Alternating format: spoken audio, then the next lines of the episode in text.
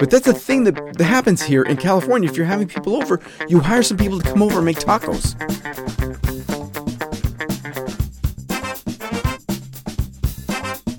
You know your son, your son with the, the medical anxiety?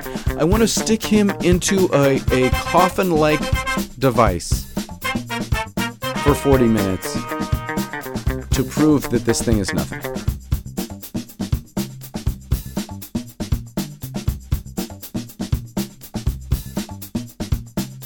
Welcome to the Bitterest Pill. It's Dan Klass. I'm in my garage uh, here under the flight path at Los Angeles International Airport. Welcome to the show. Welcome to the show. Welcome to the podcast. So, I sat down to record the show. Um, well, today's Friday. I'm recording this on Friday, uh, November 6th. Okay? November 6th, 20, uh, 2015.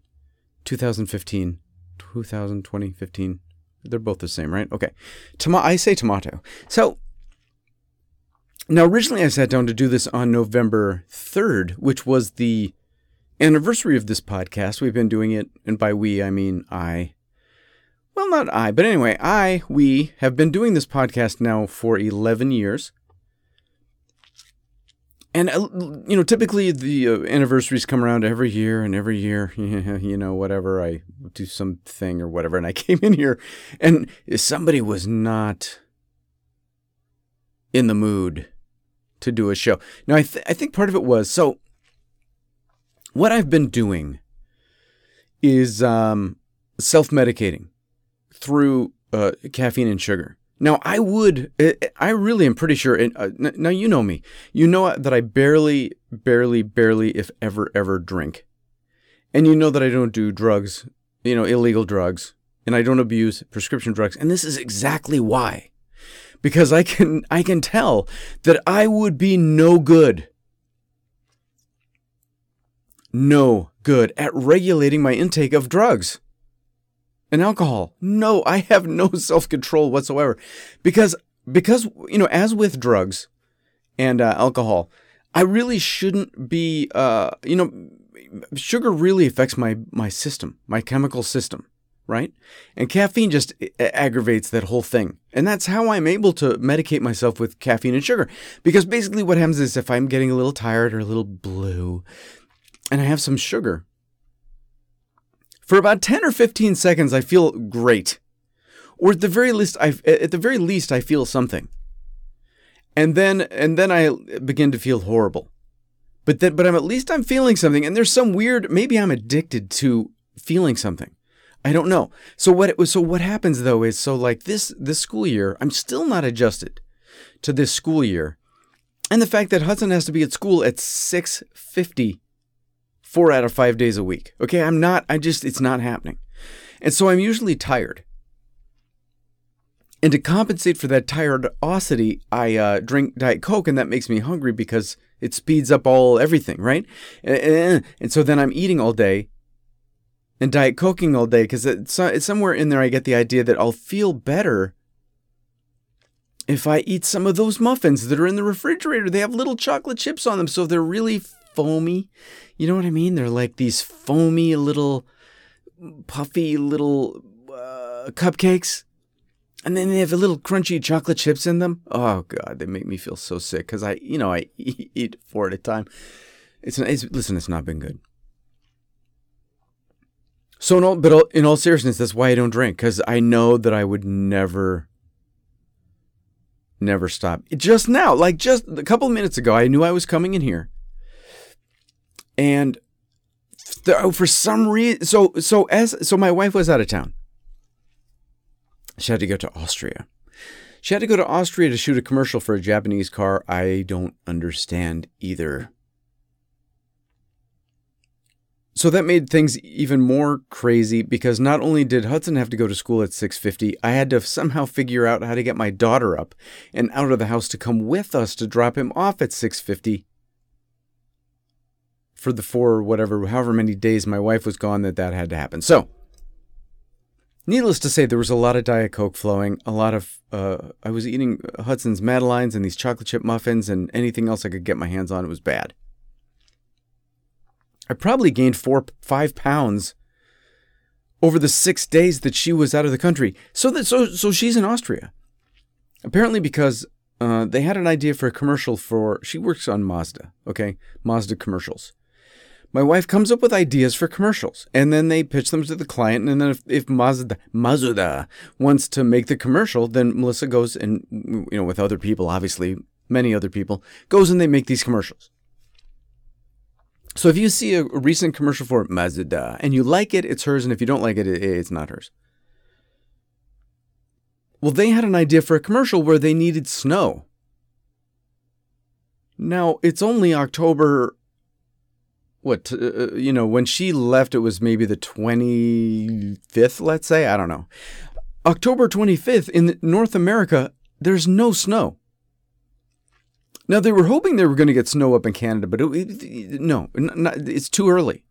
But you know, you need to shoot commercials when you need to shoot them. I don't know, uh, you know, because it has to be on the air when the people seeing it would have snow. You can't put a commercial on the snow on the snow. You can't. Hi, Howard. I'm, I'm adjusting my legs. Uh. We won't even talk about my. Yeah, we'll have to talk about my legs too. Jeez. You cannot show a commercial where your target consumer is in not in when they're experiencing springtime they don't want to see snow right you got to jump on it you got to be ahead of it so in october they need to find snow and apparently to find snow you have to go to austria so she's in austria. I'm drinking diet coke. I'm eating cookies. I'm eating everything i can find. I'm gaining five pounds because i'm not going to karate. I'm not doing anything. I'm not doing anything but eating. She comes home from austria. What does she bring? Cookies and candy from Austria.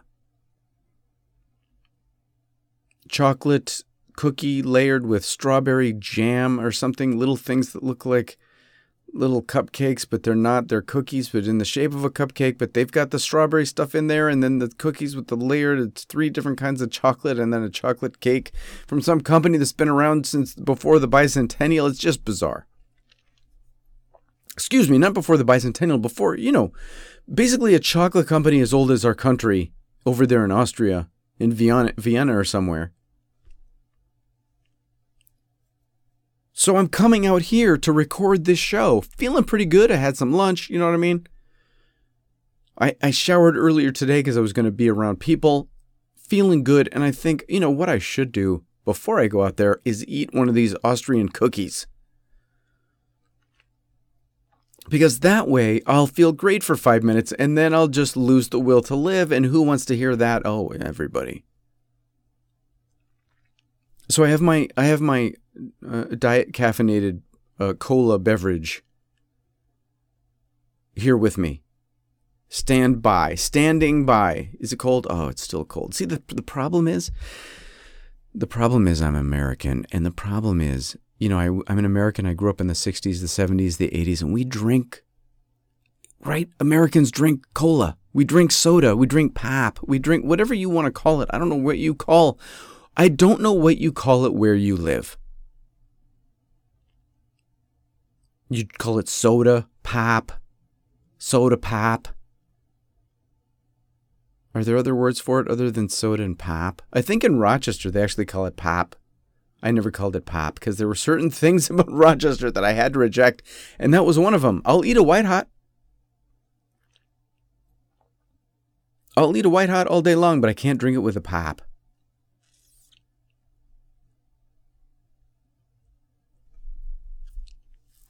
Now listen, I've I, now you know I had a birthday recently.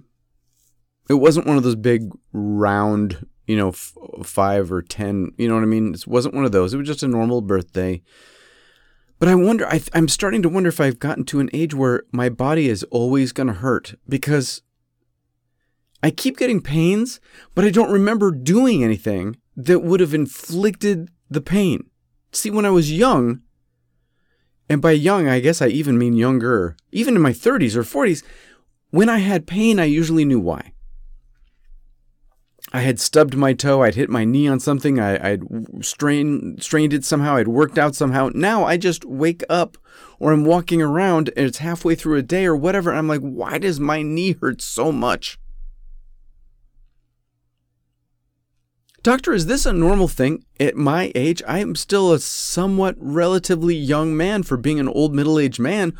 Why would my knees start to lose all function? Now, yes, yes, it's true. I do go to these karate classes. You know, I'm horrible at karate, but I do still do the things that they tell me to do.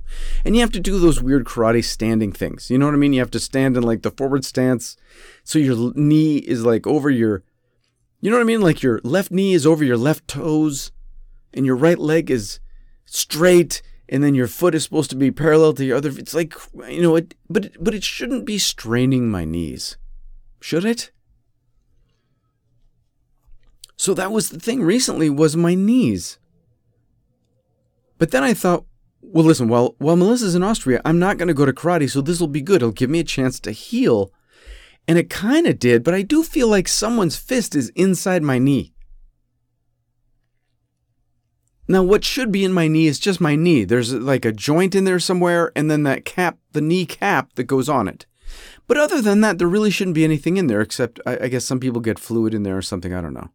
I've never, having really been a serious athlete, I've never had to deal with things like water on the knees. I had shin splints for a little while when I was in the eighth grade. Because when I was in the eighth grade, all the popular girls were on the track and field team. And I got it in my head that I would be on the track and field team for two very good reasons. And I don't know if we've ever discussed this. Two reasons for being on the track and field team. Number one, got to hang out with the hot, popular girls Number two was hoping to get a jacket. I wanted an athletic I wanted an athletic jacket. And the track team always got these cool track team standard issue windbreakers. And on the back they said something like Fairport track team or Fairport junior high track team or Fairport something like that track team, right? And they had the awesome stock logo, graphic decal image, clip art, whatever, of the foot with the wings on it. You know what I mean? The international symbol of mm, flying while you're running. And so somehow I convinced myself that I could be a shot putter and I could run some sort of 440 relay, which I was terrible at. I was terrible at the running. I was terrible at grabbing the baton. I was terrible at taking the baton. I was terrible at passing the baton. None of the popular girls were on the shot putting squad so I wasn't exactly hanging out with them. And for some reason, and I think it's just because it's my life, we didn't get jackets that year. I bet every year the seventh and eighth grade track team has gotten jackets through history in Fairport, New York in perpetuity, except when I, yours truly, your humble narrator, was in the eighth grade. And I have never forgotten for, I've never forgotten that and I will never forgive the athletic department of the Fairport Central School District for not offering to right? I would we were all going to pay I assume for the jackets. I don't think it was even a price issue. Just come on. Last night it was my foot. This morning I almost amputated my own foot. I was I when did I break my toe now, a couple months ago, I kind of broke my toe, and I knew I did it because I was in karate class and I was sparring and I stepped on my own toe, and I told you that, right? With my left foot, I stepped on one of the toes on my left foot. Yes, my right foot is completely innocent in the story. With my left foot, I stepped on my own toe on my left foot and probably broke it or dislocated it or something. I did something horrible to it, and it was painful and bloody red and blue and black and horrible looking for several days. Today I wake up, my foot it was now my right foot feels so much worse than my left foot felt when I know I broke my toe and I don't remember doing anything to it. That just doesn't seem fair. It seems like if you're going to have a pain, you should at least be able to Sherlock that pain back to the source of the pain. That only seems fair. It only seems like, oh, right, I was changing the bulb in the bathroom, in the shower, and I had to get up on the little step stool and do that. And then when I came down, I was, was a little slippery, and I, and I kind of kicked the shower door, and now I remember, and that's how I know. That would be fine for me, but not just wow, why, when? What the hell is happening? Why? Why?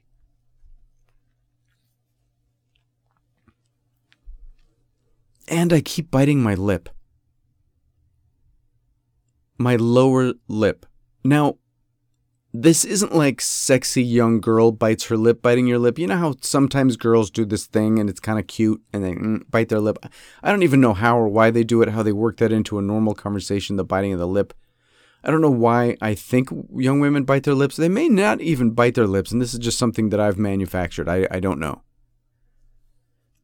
Let's back up. I don't bite my lips, I don't think. Although maybe I do.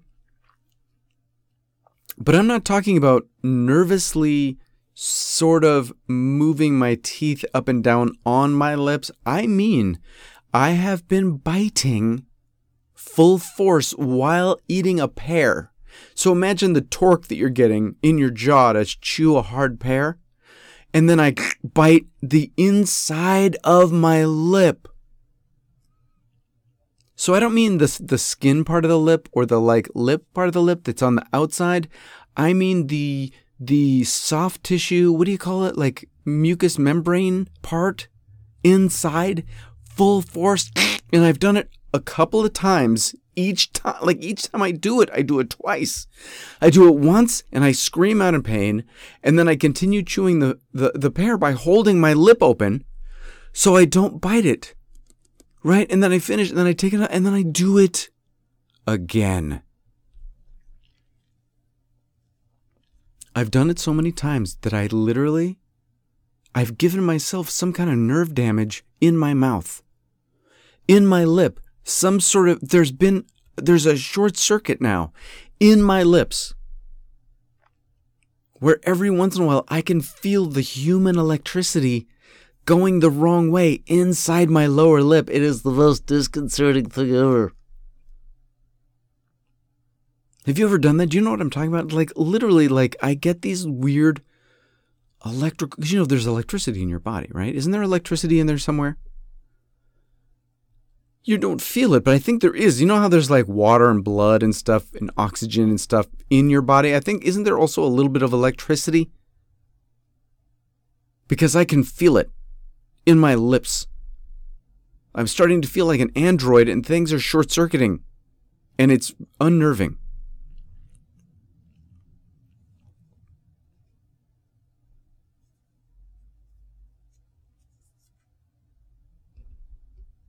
Now we went to um, Happy Halloween, America. And apparently, do Canadians uh, uh, celebrate Halloween too? Do you do that up there in Canada? Maybe even the British have adopted. Um, I don't remember what the British do. Do you guys do something where you sort of t- took some of our Halloween and kind of melded it with Guy Fawkes Day or something? I'm trying to think of when Guy Fawkes, because Guy Fawkes has been co-opted by Anonymous in the Vendetta movies.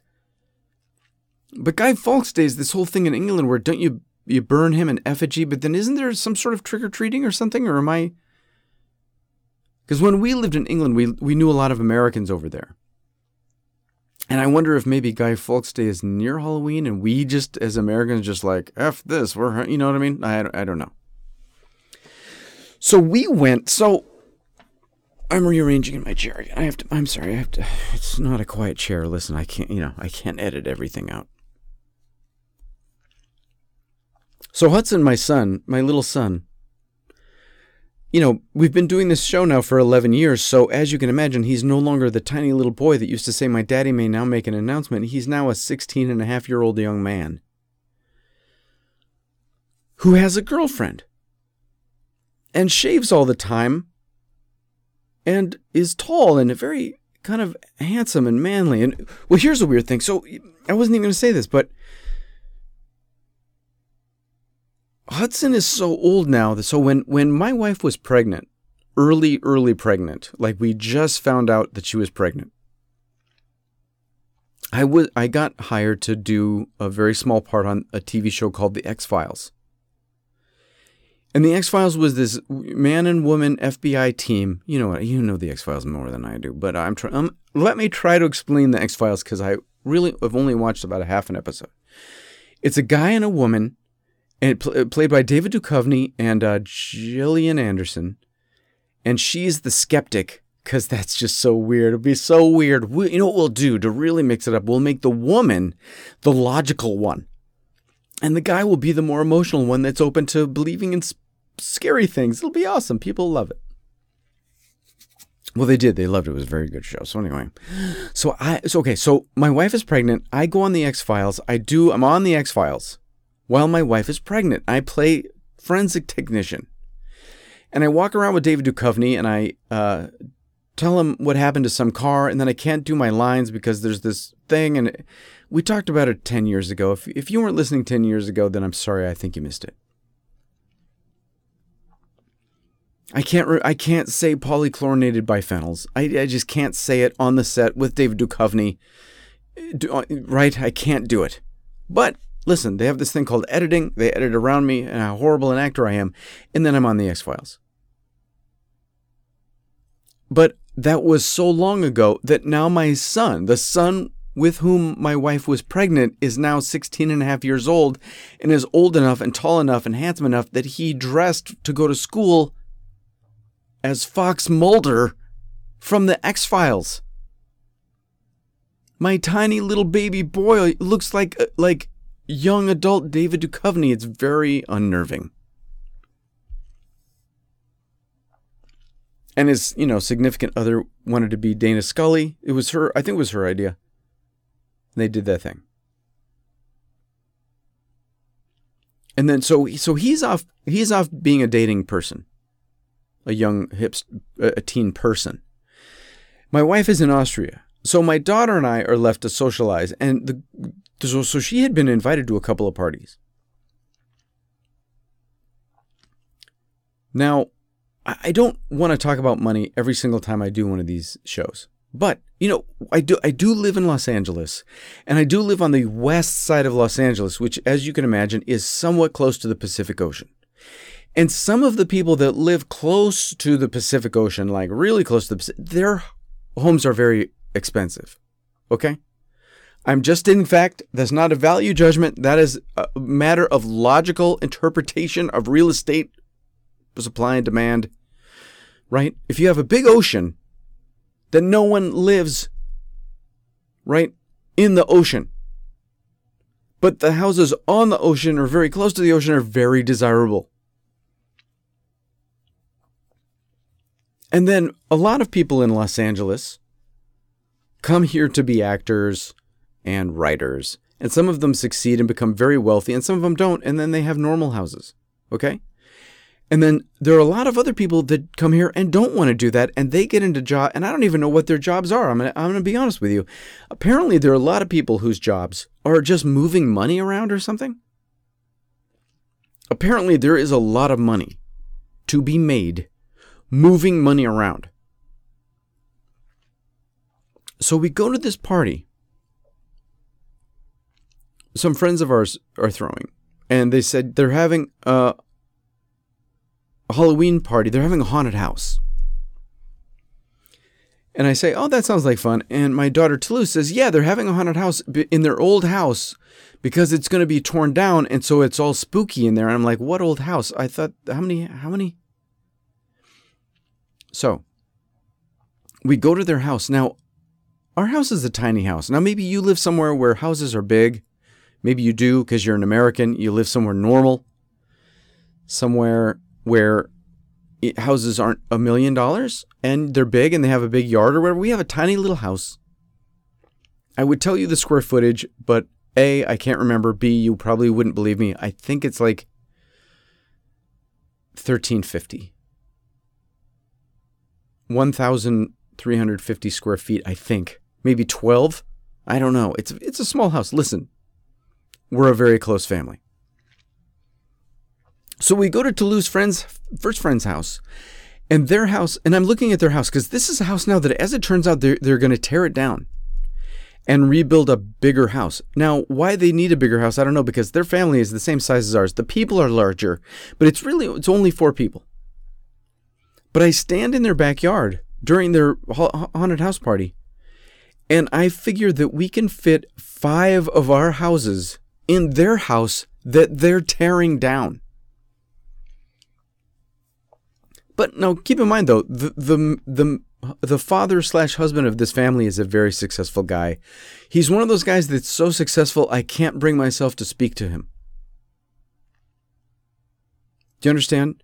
Because he's tall, he's probably a couple years older than me, and he is very right. So I just am like, uh, I can't. For some reason, I, I I become a child and I can't. I just can't talk to this. I can't talk to him. He's a very nice guy. He's a very nice guy. Everybody else, all the normal people, I can't. I can't do it. So then it turns out they they're not. It's not that simple. They're not tearing down the house to rebuild a new house.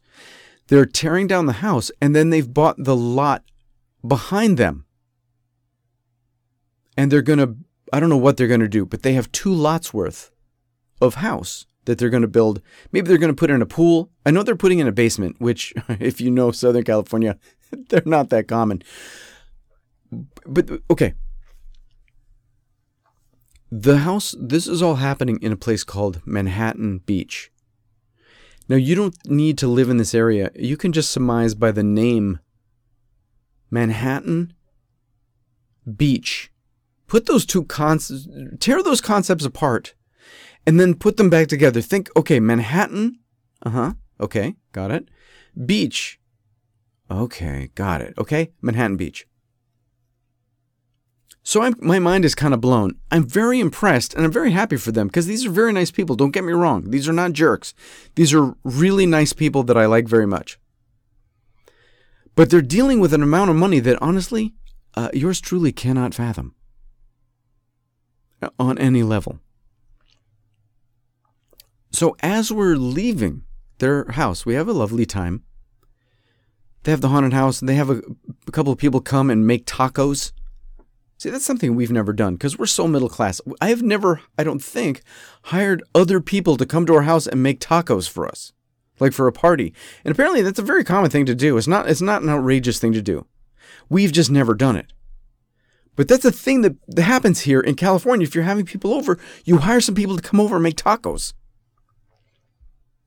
And what I had never noticed is these people that came to make tacos, the lady, the the first lady, when you go in line and you're waiting and you talk, there's two ladies. The the mother aged lady of the daughter aged girl, okay, there's like a teen 20 year old, 22 year old girl, woman, young woman. Her mother aged mother woman is making the tortillas. Like right there. I, maybe I don't know. You maybe you make tortillas. I don't know. She just has a big thing of dough, and she's pulling handfuls of dough and putting them in some sort of like cool looking wooden old school tortilla press and making tortillas. I thought tortillas came in plastic bags. I had no idea that you could just make a tortilla with some dough. I mean, of course, that uh, tortillas must start out as dough, but I don't you know what I mean? I don't think about tortillas being round dough and then you squish them. They're t- tortillas. They just exist. You you ask for extra ones at Pollo Loco, and that's where tortillas come from. They come from Pollo Loco. So we have a wonderful time. Tolu has a great time. I end up speaking to a couple of the dads because I dread these things. Like I do have social anxieties, and and I'm telling you, Tolu, listen, I like to kind of complain about everything, basically. But Tolu goes to school with a bunch of nice kids with really nice parents. So I had a great time. I actually was dreading it.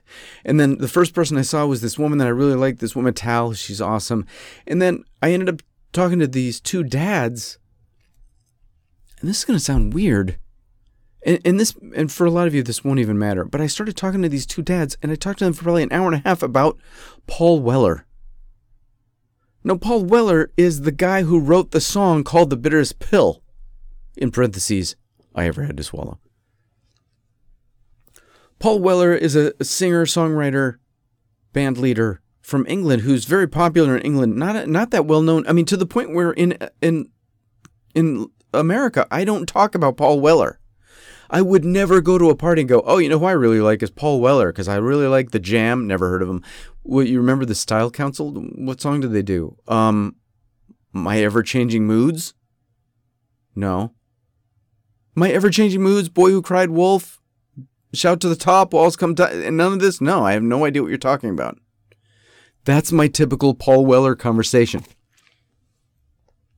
So I'm at a party at a haunted house, at a house where they're going to tear it down and build 13 houses on this lot or two. And and and what's his face's Connor's dad or whoever it was says blah blah blah. Paul Weller is my favorite. So I'm set for the rest of the party. We just start talking about the jam and the style council, Paul Weller, and the solo stuff, and is he still touring? What's he doing? And then, of course, that goes to just nauseating conversations about Elvis Costello and Joe Jackson and Squeeze and where's Dave Wakeling from the English Beat? Oh, I heard they were just at the bar the other day. Oh, I was going to go, but I didn't go. But Dave Wakeling, he lives in the area. Oh, whatever. So as we're leaving, we're walking out now we're walking out of this future construction site right? This place is basically going to be under massive construction for the next year. But next door because it's manhattan beach and apparently there is still money for the recession is over my friends.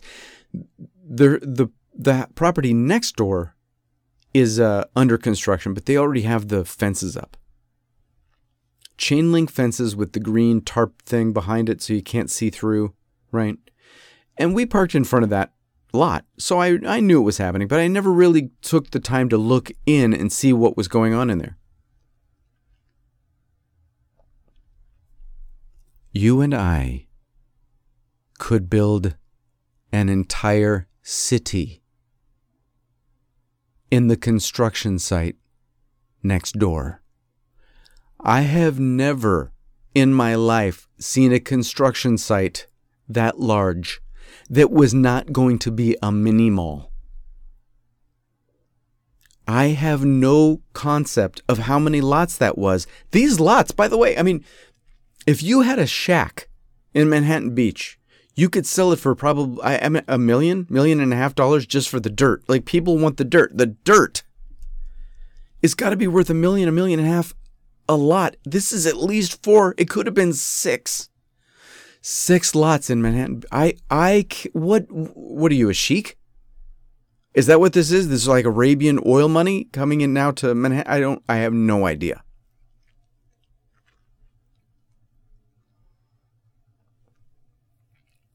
I can't wrap my head around it. So then, so the next night we go to a, another friend's house. Wonderful couple he is a very successful television producer. He was one of the producers of um, Extreme Makeover. Wait for it. Don't judge. Don't you got okay? Don't judge. Extreme Makeover colon Home Edition. Ah, see. Aha. Okay, it's different. It's right. Extreme Makeover, kind of gross. Extreme Makeover colon Home Edition makes you cry with joy.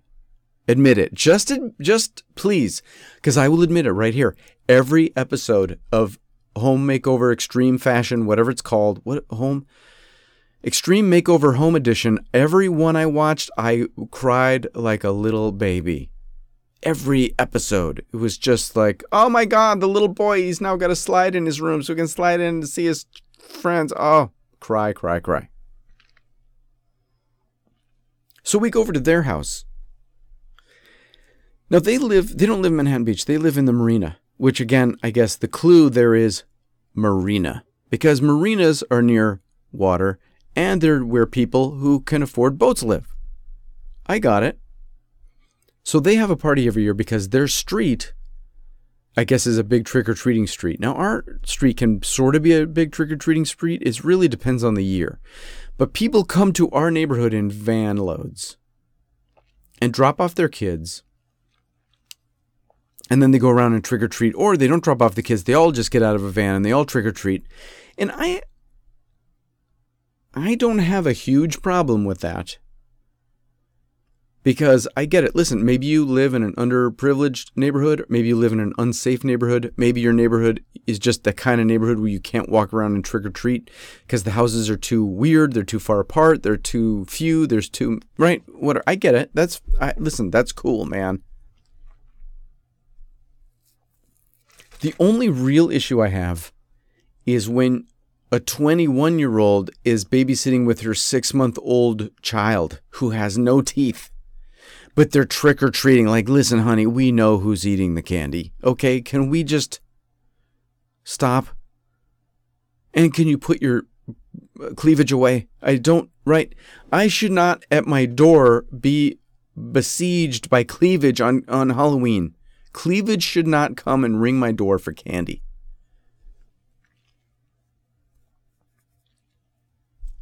And it was weird because right, I'd heard a thing on the radio or something where someone was had written into some advice show or something about I don't know what to do because I live in a nice neighborhood, but people are always coming in for you know.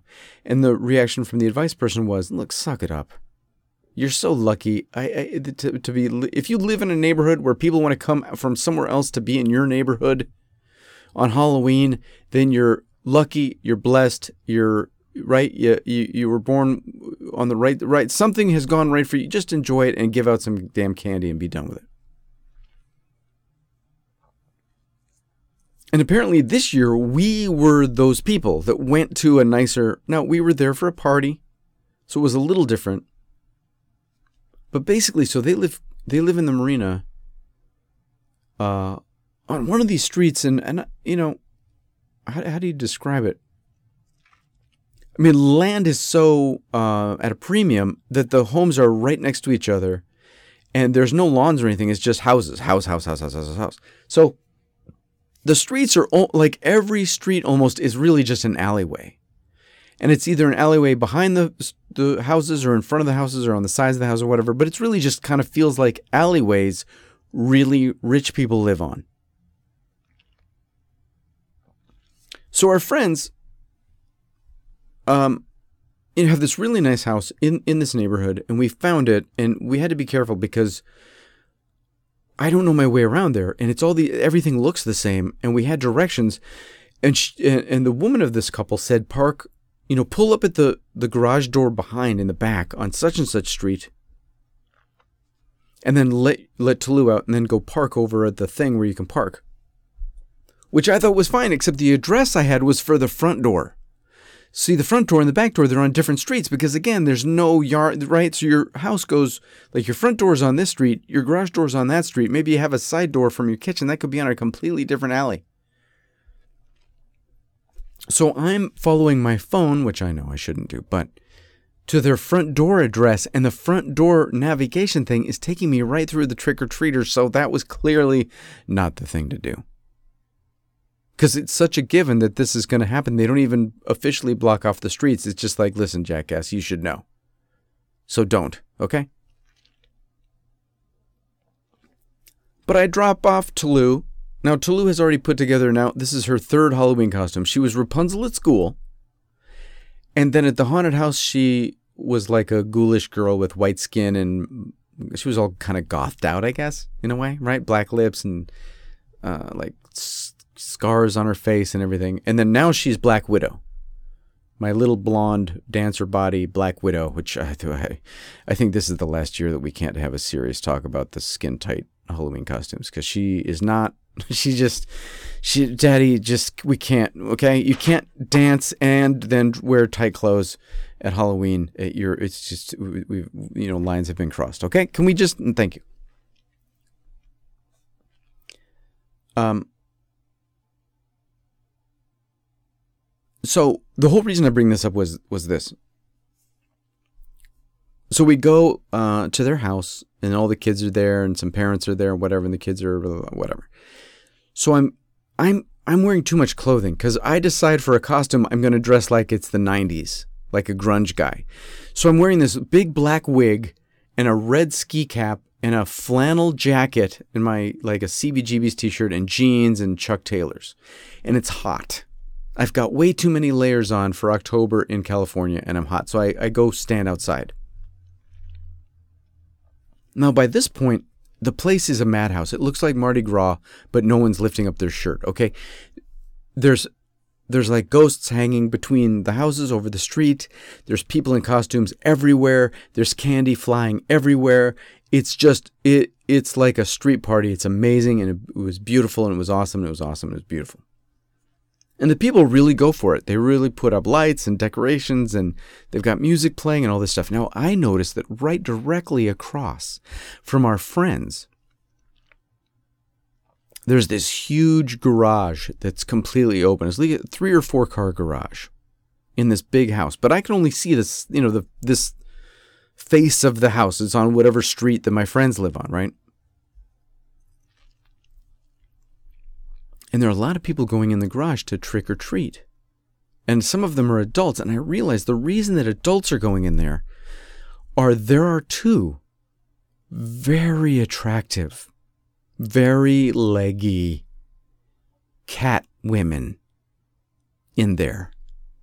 Now, I don't mean Catwoman like the supervillain Catwoman. I just mean brunette, kitty cat ears, little black nose, 10 foot long legs, fishnet stockings, black unitard. And they're handing out candy and they're smiling. They've got gift bags. They're, they've got something they're putting in these gift bags or whatever. I don't know what the hell's going on. I just know there is no stinking way that two gorgeous, leggy cat girls live over there, right? It, so let me get this straight, my friend who right my friend the homeowner? Bradley. Bradley let's listen. So I so I see Bradley. He's outside. He, he's the nicest guy. It's it's almost criminal how like good a guy this guy is. It's insane. I like I wish I was like half that nice. So so I'm like Bradley listen I okay dude I I, I got to ask you what is going on across the street? There is no way. Maybe one of them lived there lives there but not two of them, but like twinsy, hot brunette cat women. Like, what uh, the hell is happening over there? Now, keep in mind, the night before we were at some place where they hire someone to make you tacos. For all I know, these guys hired hot models to give out the candy while they're having a party or something upstairs. I have no idea. No idea.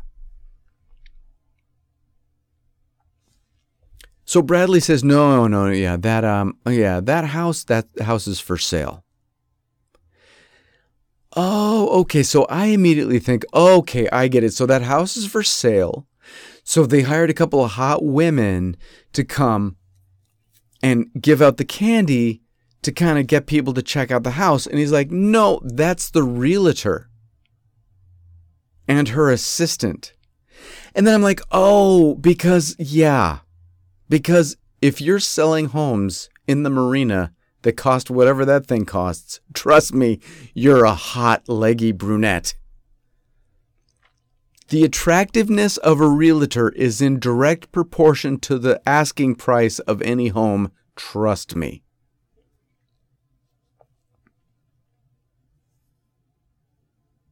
What I didn't realize at the time was because I don't know the marina that well so there's the main road that we had to take to get to Bradley and his wife's house, right? And that's like via Marina or whatever. It's one of the main roads. And then you take that a, a, a couple, you know, take that in, and there's a couple streets of houses, and they're, you know, their street, and then the street that this house is on. But what I didn't realize is the other side of this house is actually the nice part, and it's on some kind of canal and then maybe there's more houses and then there's maybe a, then finally like a beach or something right? Now don't get me wrong. My friend's house is a very nice house and i'm sure it's worth way more money than i want to know okay? Let's just be clear on that. It is a very nice house. No one is suffering. Any one of us would gladly own and live in that home. It is very nice.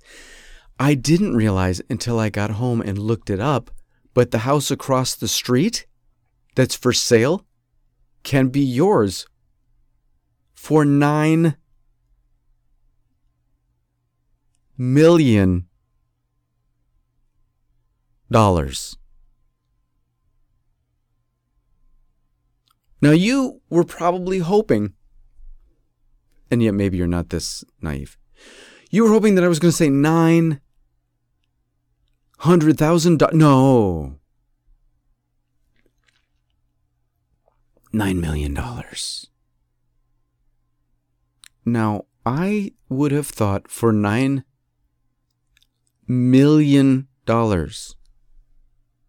you would have a house that size and a semicircular driveway, maybe a topiary maze that you could get lost in when you go crazy and you kill the groundskeeper. You'd have a groundskeeper a guest house next to the pool with the tennis court, and you could go, you could play tennis, then jump in the jacuzzi, and then go into the swimming pool. You've got the Olympic lap pool, maybe, and then the others, right? Not just like a house next to a canal. Now, granted, it's a big net, but nine million dollars? Nine that doesn't that doesn't even that doesn't even sound like an amount of money that someone would spend on anything. Nine million dollars seems I mean, unless you're making a superhero movie, like that doesn't seem like a real number to me. Does that make sense? Just checking the time. So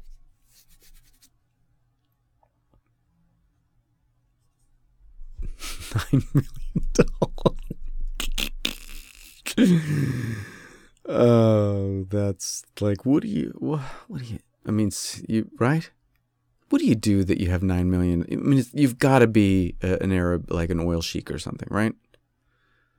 You can't, like, is there a job that you can have that you could pay the more? What would the mortgage be on $9 million? Money can money can be absolutely without a question no object. If you're paying a mortgage maybe, maybe that's what it is. Like when you're in that echelon you don't pay a mortgage. You know what i mean? Just like yeah nine million dollars. We'll get a place next to the canal. That's fine. All right i'm opening my carbonated cola beverage. Um So, you know, you take the kids to the doctor every once in a while, right? That's what you do. And when I take my kids to the doctor, so, I, so we have a son and a daughter. As you may or may not know, our son is 16 and a half, our daughter is uh, 12 and a half. My son uh, suffers from uh, acute medical procedure anxiety. My daughter couldn't care less. Could not care less. No, no, who cares? Stab her with a needle, fine. It doesn't matter, doesn't matter. My son, he crawls out of his skin if you even, like if I told him today that before he turns 30, he has to have a blood test, he will worry about it until he turns 30 every day. Okay, he just it's just a thing with him. He's always been that way. It's whatever. He can't get. He hates getting shots. He hates it. So you can imagine when he gets a shot, it's typically like a flu shot, and his sister is there, and she's of course like, "Yeah, stick it to me, doc. I don't care." You know, like she's a tattoo queen or something. She's just like fearless, and he's like, "Oh God, oh God, oh God, oh God, oh God." But normally, you know, you take your kids to the doctor and it's nothing. Whatever it is, it's nothing. They have a cold or they have a flu or they need a flu shot or it's just a routine checkup or whatever. And so Hudson had this thing that was a, kind of a lumpy thing behind his chin. Is that a is that a good way to put it? Like you've got your chin and then um you know like i'm sticking my finger i'm sticking my finger up in there as if that's going to help you understand what i'm talking about. But like for instance can you hear that? I have facial hair at the moment. Sorry that's what that sound is. So like if you if you could picture your skull and your jaw and all that stuff so un, so like you've got your chin and then there's the you know the inside of your jawbone where right not your Adam's apple, that's too low, but somewhere in there. So he had a, like a thing, like a lump, some hard thing. So he came to his parents and he said, Hey, mom and dad, I got this kind of hard thing. And I'm like, Well, where is it? And he shows me. And I'm like, Huh, that's weird because you'd think if it was, um, uh, glandular, you know, that would be over on the sides. This was more in the center. And it was hard and disconcerting. It wasn't, I guess it was painful for a little while, which is what got his attention. But, and it was hard. And so he wanted to, rightfully so, get it looked at.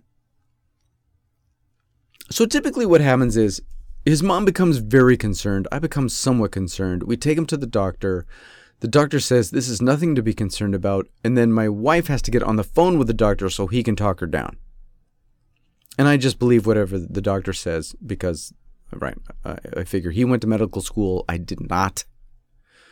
He is qualified to make a medical diagnosis. I am not. So I'm going to believe whatever he says and get along my day. So So we take him to Dr. K, his normal doctor. And Dr. K looks at this thing and he's like, huh, now I got to admit, I'm expecting the doctor to just like, oh, yeah, that's just a little whatever. It's just a subterranean zit. Nothing to be worried about. But the conversation didn't quite go that way.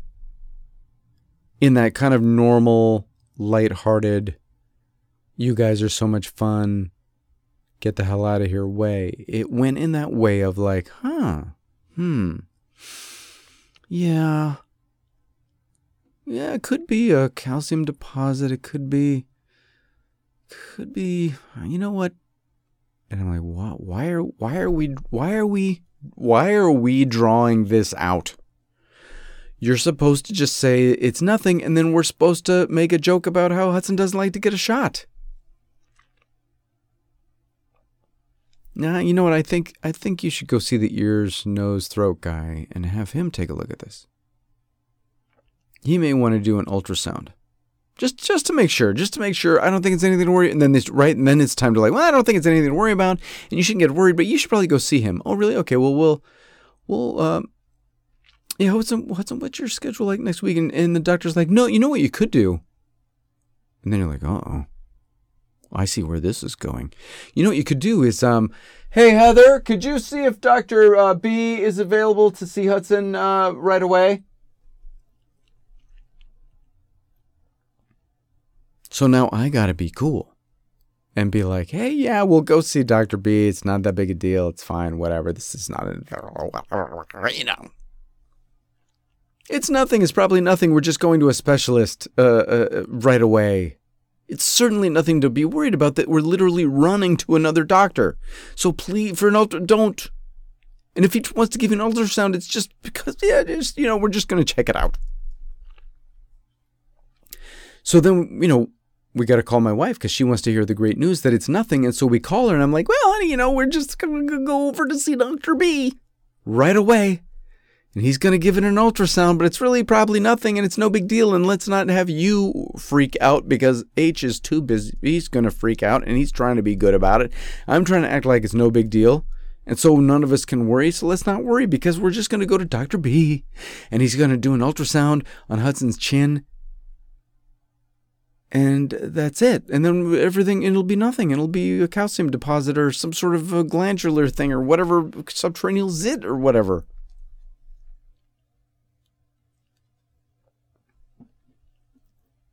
So that's the plan. The plan is we're going to go right away ish to go see Dr. B. Now, right away ish is in like 45 minutes or something. And Dr. B is over near the hospital. Like in the building next to the hospital, or maybe it's part of the hospital. You know, hospital. So we start saying the word hospital a lot now. So now we're saying the word hospital and ultrasound and right away and Dr. B and right away and get over there. So we haven't had lunch because we didn't think we were going to be at Dr. K's that long. We didn't think we were going to Dr. B's. We thought we were just going to find out that it was nothing and then go home or whatever. So we go over and park at the mall that's near the hospital, the Beverly Center, and we. Uh, here's my plan. We got to remain calm. Dr. B, right? He's at the hospital thing which is right next to the Beverly Center. That's the mall. We're going to go to the mall. We're going to park at the mall. We're going to go to the food court in the mall. We're going to eat at the mall food court.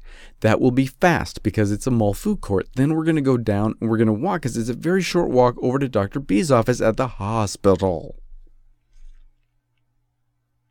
and we don't have much time so we got this is like an army maneuver so let's go so we're kind of walk jogging through beverly hills and we get back to the car and we get in the car and we go the couple blocks this way a couple blocks that way and we get to the beverly center and we go and we park at the beverly center we take the elevator up or down or whichever weird it's like a weird you go up you think you're supposed to go down, but you go up or something. I don't know.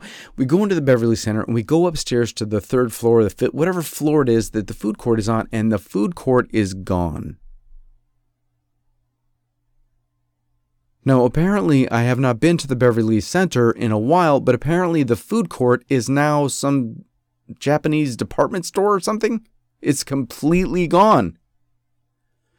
And I thought we were going to have all these choices of food. There's no choices of food. There's shirts and sweaters and slacks and shoes. So we go to the mall directory and we look, and the mall has not moved the food court. The food court is officially gone. The food court is now, well, you go to the restaurants down on the street level. You know, where everyone else eats, every, every, everyone that works at the, I don't know, mall, hospital, the mall across the street, the businesses around, the hotels around, everybody. Okay. So next thing you know, we're at line at Chipotle my kids don't really eat at Chipotle. I don't think they do. They want anything from Chipotle. I've only been to Chipotle. A couple, I love saying the word Chipotle, though. I do. I love the word Chipotle. I've only been there to Chipotle once or twice, and I got a burrito, and it was the size of an old coffee can. Do you remember back in the old? Did you are you my age? Did you grow up back when coffee wasn't a, like a priceless commodity and it just came in big cans?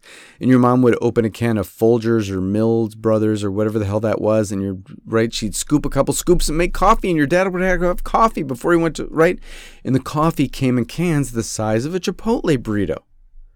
So I go in there thinking these kids are not going to eat a ginormous burrito at Chipotle. There's no way.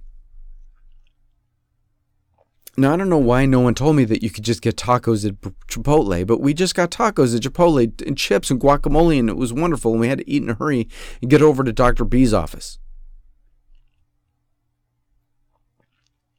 So we go to Dr. B's office. Dr. B, hell of a nice guy.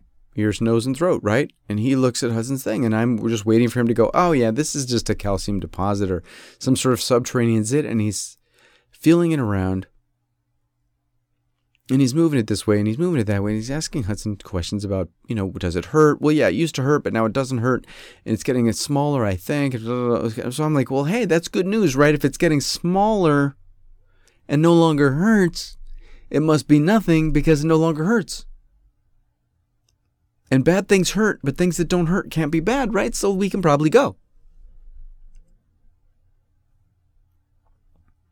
So dr belloc Dr. B says, Dr. B says, um, well, you know what? Just to be on the safe side, let's do an MRI.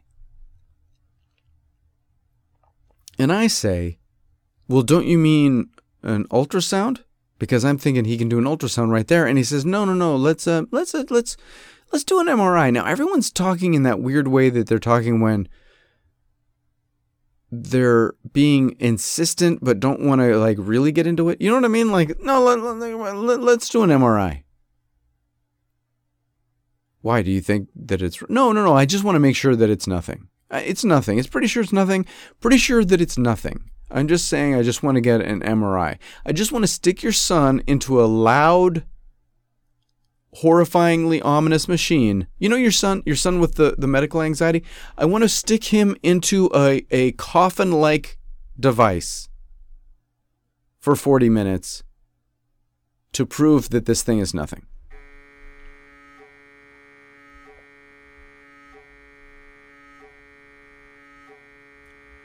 So I took Hudson for the MRI by myself because I'm the calm one and he's calm around me. He and I are, you know, we're just guys. We're just going to take care of some business. And my son is a nervous wreck, but also he's a man now. He's a young man. He really kept it together. And you know, it's kind of a long walk of doom right up to the building that's going to do the MRI. And you sign in, then you got to wait around, and then you got to go change. You take off all your stuff, and you put on the hospital gown, and you can't have any of your stuff with you. And I could come with him and sit in the MRI room, as it turned out, but I couldn't have any of my stuff with me. No cell phones, no keys, no nothing. They had a special locker that we were able to put our stuff in that we could lock with a key that was somehow some sort of magically MRI proof key.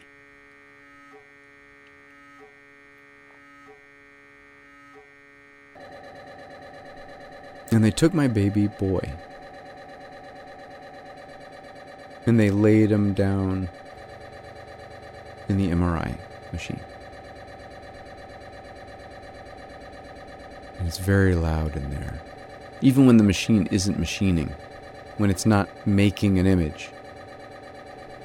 You feel like you're at NASA and you're preparing to go into hypersleep.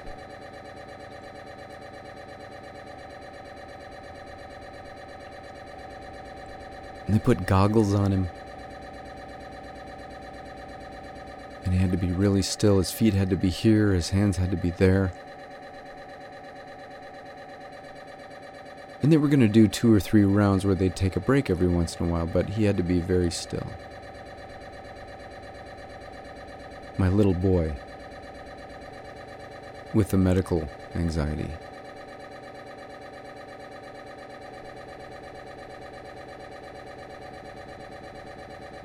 The machine was just so loud. We couldn't talk. And he had to be still anyway. I don't think he was even supposed to talk. So every once in a while, I would just kind of rub his ankle. Because we're guys, we don't get each other all riled up. We don't. It doesn't become an emotional thing, right? So it's easy to go with dad. But by the same token, you can't be a little boy around your dad either. Not at 16. So I didn't know how much I should try to force myself to mother him. Or if I should just learn to be a man myself. And we get through it together, but not hugging, not holding hands, not not showing weakness.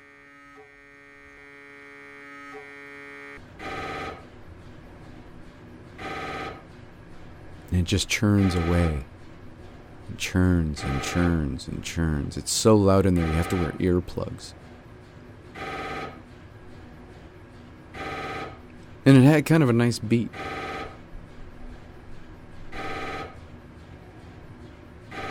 And my little boy looked so big, sticking out of that machine.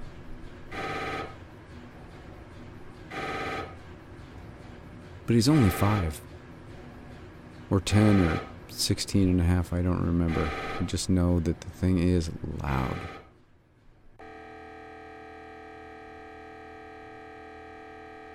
And churning away, and I'm waiting and waiting and waiting to prove that that thing in his head is nothing.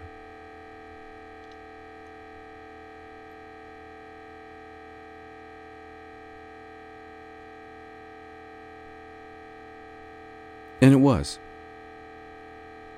It was nothing. The doctor figured it was just a calcium deposit of some kind. We're going to keep an eye on it.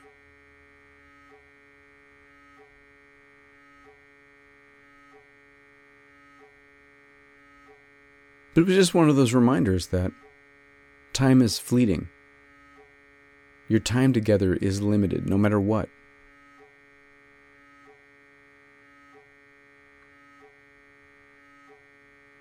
We got to step back every once in a while and,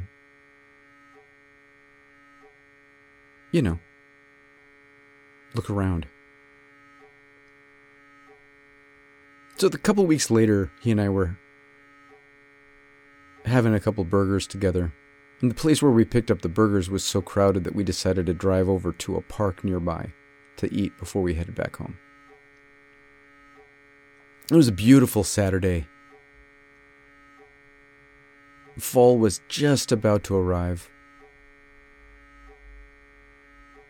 And we're sitting fairly quietly together. And I point over to my left and I go, Oh my god, man. Do you remember that little park over there, the little playground area with the sand and whatnot? You and I used to come here all the time and just play and dig and swing on the swings and you'd go spin around the little roundabouty thing. Do you remember that?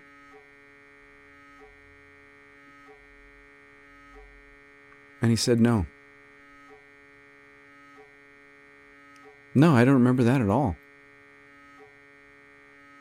And I said, No, really? No, right there. I mean, I, they've they've remodeled it since we used to come here. But remember, we go in that fence right there, and the, the sand thing was there, and then the the like the slide thing, and then the little horse on a spring thing. You don't really, you don't. We we did it for like years, for like five years.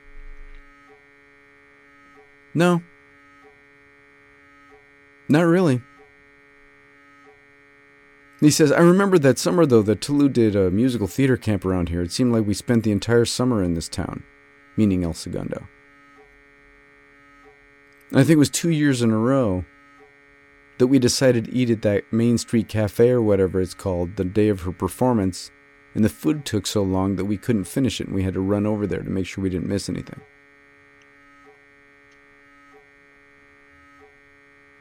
And I said, I'll take it. If that's what you remember, I'll take it. Because even though we had to rush through so much, we didn't miss a thing.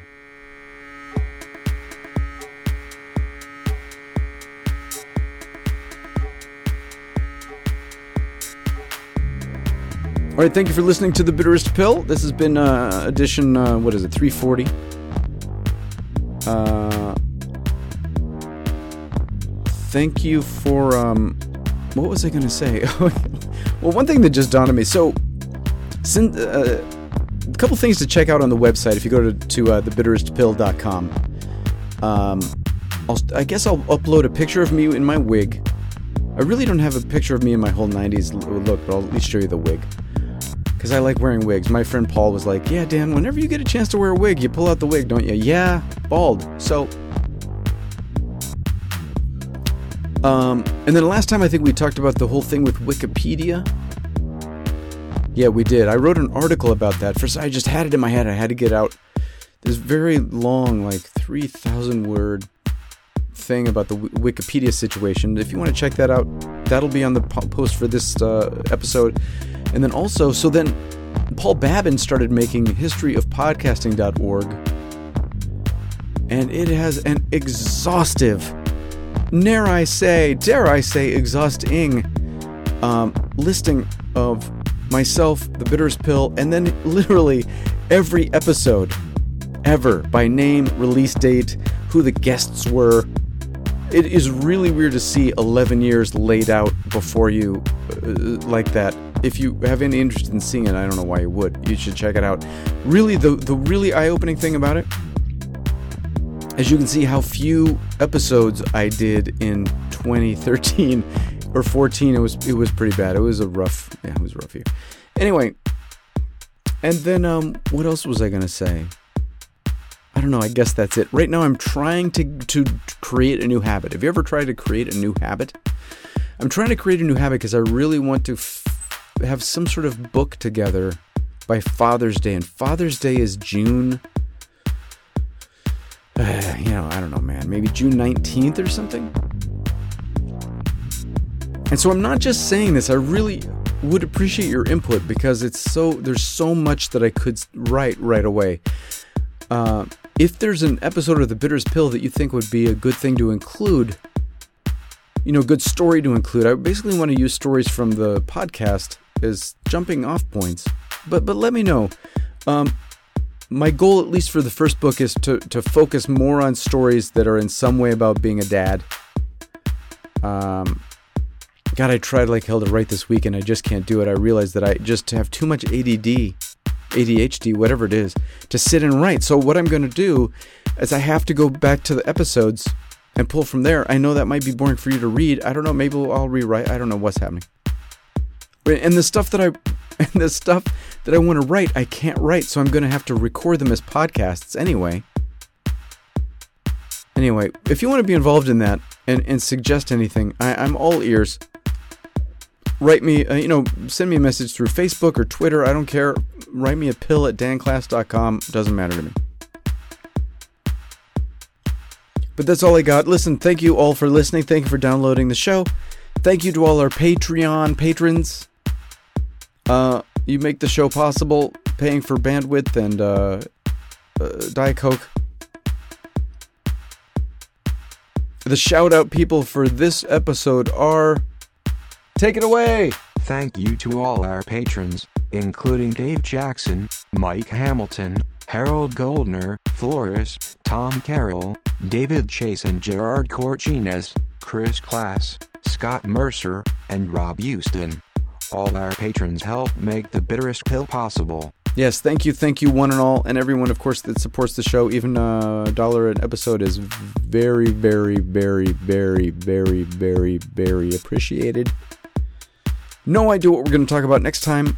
Um, probably not Halloween. Okay? We'll think of something, trust me. Uh, anyway, so thanks. I hope you're doing well. Uh, drop me a line anytime. Let me know if you've written me. Oh, I just thought of someone that sent me the greatest email. Oh, I never wrote her back. Oh my god, what a jerk. How am I going to find that email? If you are a woman and you recently wrote me an email and the whole gist of the email was like, oh, I can't, why am I writing you this email? Forgive me, because I, I, really wanted to write you the nicest thank you. And then I didn't, and now I don't know how I'm going to find this email. Anyway, all right, listen. Maybe you shouldn't write me emails, people. Maybe I'm too big a jerk. Anyway, thank you for listening. I'll talk to you soon. Bye bye.